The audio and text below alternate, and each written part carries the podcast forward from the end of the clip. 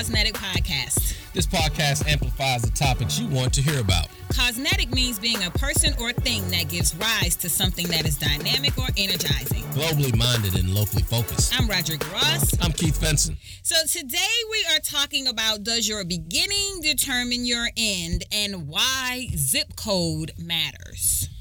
Zip code matters. Zip code matters. So this whole idea that depending on where you were born or where you were raised really weighs heavily um, in how successful you are as an adult. Yeah, so there's one study out there that showed that a baby that was born in the zip code in the French Quarters in New Orleans Uh-huh. has a life expectancy of 55 years. 55 years old. That's not That's long at all. not that is not very long at all. That's you right now. Almost Okay then. in 20 years. We'll see. There you go. A few miles away, though, a baby is born in a different zip code, and their life expectancy is 80 years. That is almost a 30 year swing. That that's that's insane. Yeah, That's and so I grew up in the um, in Portsmouth, Virginia, Mm-hmm. and um, my zip code that I grew up in two three seven zero four P Town. You know something about that? No, P Town. Only people from Portsmouth say that. Yes. P Town. Um, but so you take ten years there of my life, and then when man, when I switched to two three three two one Chesapeake, Virginia, Yeah. life changed. And so I went from a community that was surrounded by it was was in the projects. Yep. Um, Dale Homes, uh, one of the few projects that's still left standing in uh, in Portsmouth, Virginia. Yep. And then we moved to Dunedin in Chesapeake, Virginia. And man, when you talk about life changing, I went from a predominantly uh, African American community to a predominantly white community, and that was the first time that I was introduced to the N word, Wow. and I didn't know how to handle that. I, I mean, I could imagine that could be um jolting. So what happened? What was different for you in, in your life in those when you made that zip code change? Yeah, so I mean, you go through this process of again going through a predominantly uh, African American school and seeing teachers who look like you right. and encouraging you to go into a community where, man, in the whole school, you only have but a few people that look like you, yeah and you know that because you all hang around it um, to, all the- together all your together. clump huh Yeah. Yeah. But uh, you know, I went to uh, when we moved out to um, to Chesapeake, Virginia. Uh, the quality, I believe, in the education, I think, changed.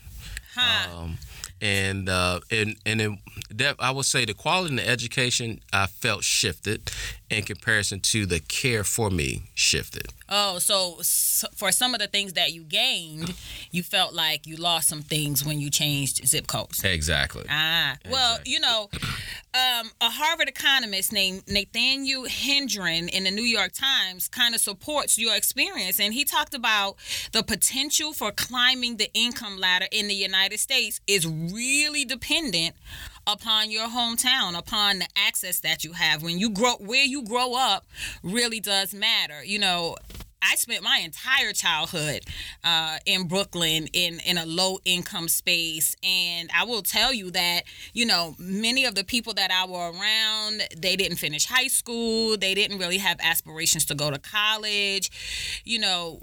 What they considered successful and what I consider successful now are, are two different things. And you really do kind of feel like, is there something wrong with me when you have this different ideology and, and this different idea of what success looks like? But there were definitely things that I didn't have access to in my childhood um, that my kids, by far, um, that's just the norm for them. And what what do you think was the biggest difference there?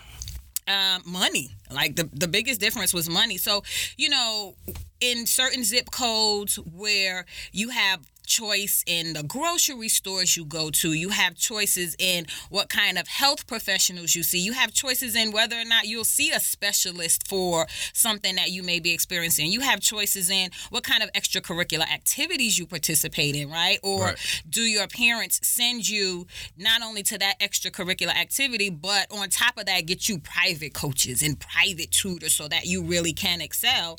Um, you know, when you live in certain zip codes and that's not your reality, you don't you don't get access to that, and it puts you behind the eight ball. It it really helps some children excel and be better at certain things than other kids, not because one kid is better than the other. It's just that one kid didn't have access. Right. You know, people think health is a is a personal choice also, but Right. you know, not entirely. Yeah. Um, been talking to uh, Dr. Maddock um, with Texas A&M um, School of Public Health. You know, he says that health is a multi uh, factor, um, and so it depends on uh, genetics. It depends on behavior, and that uh, behavior is greatly affected by someone's environment. And so, growing up in uh, certain communities, um, the health access is not as easy. So you don't have, you know, primary, you know, folks who are uninsured there don't Yep. have direct access to primary care. They Yeah. have to go to, you know, a general uh, place to be able to get get care, and so they're not spending that time that they need with their doctor to be able to ask those those different questions. And in a lot of cases, is you know they uh, kind of ashamed in some ways to ask different questions Mm. Yeah. or don't know what questions. They know ask. they they're hurting. I hurt here, but you know it's that second or third additional question that's really needed to find out what's going on. Yeah. and it's not just accepting the first medicine that they may put out to them. Right. Or if the doctor, you know, suggests that you do certain things or eat certain foods and you don't have access to those foods or you can't afford to buy those foods. I know my my uh, mom and dad are both from North and South Carolina. And so growing up, um, you know, healthcare was definitely a challenge for our family. And so I remember many a times with home remedies for for stuff. I you know, I don't know what the long-term outcome of Vicks on your chest is because I had a lot of that as Well, a kid. I did you had a cast? Did you had a castor oil? We had castor oil. We drank mineral oil. I drank stuff that So- didn't have a label on the bottle. I don't know what I was. so how does castor oil work for the ear and for a cold?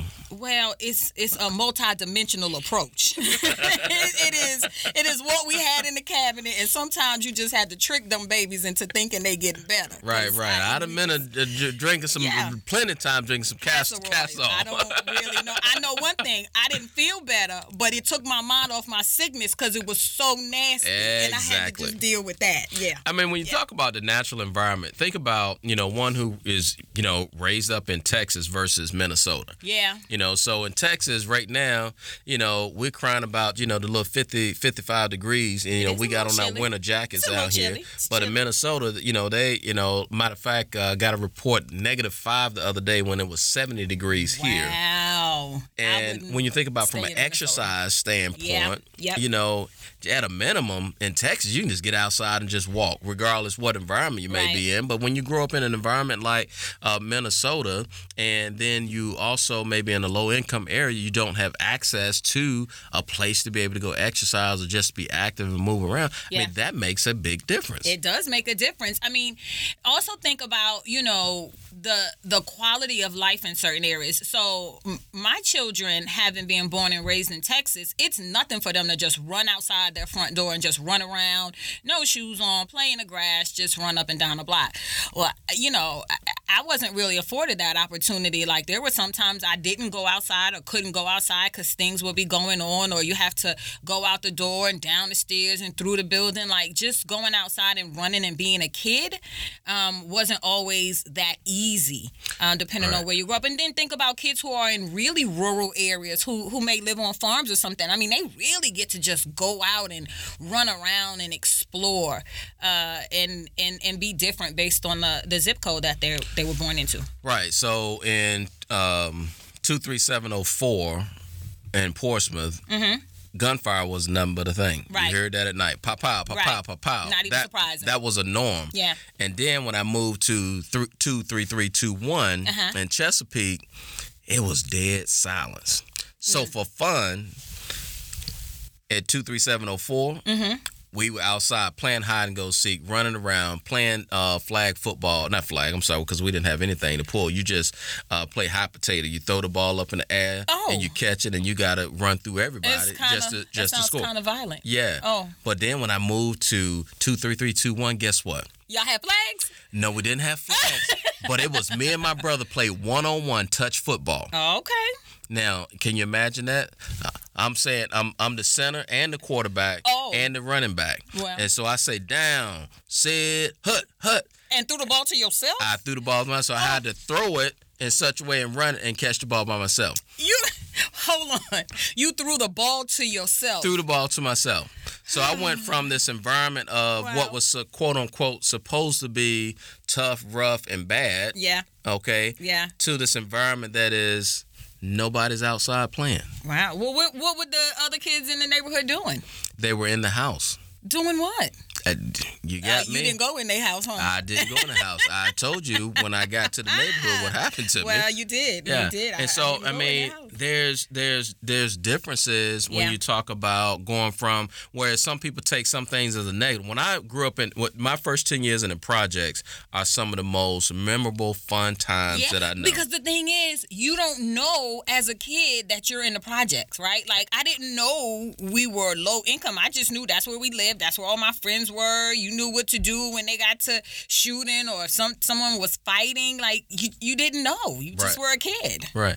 And then so, you know, when you think about the YMCA and where our YMCAs are located, Yeah. I mean, we're located truly in all different Every kind of types community. of communities. Yeah. And so, you know, from a programming standpoint, you know, we get to be able to put in a program like the Y Achievers program. The Yeah. Y Achievers program is our career development and college readiness program, Mm-hmm. where we be a, we're, we're able to give these tools to young people, give these skills to young people in such a way to get them prepared, Right. um, get them focused on going to college. that they may not necessarily have access to or those conversations aren't organic in the household because of the zip code you know they also have um, early learning academies at some of the ymcas here in dallas Say a little bit more about that.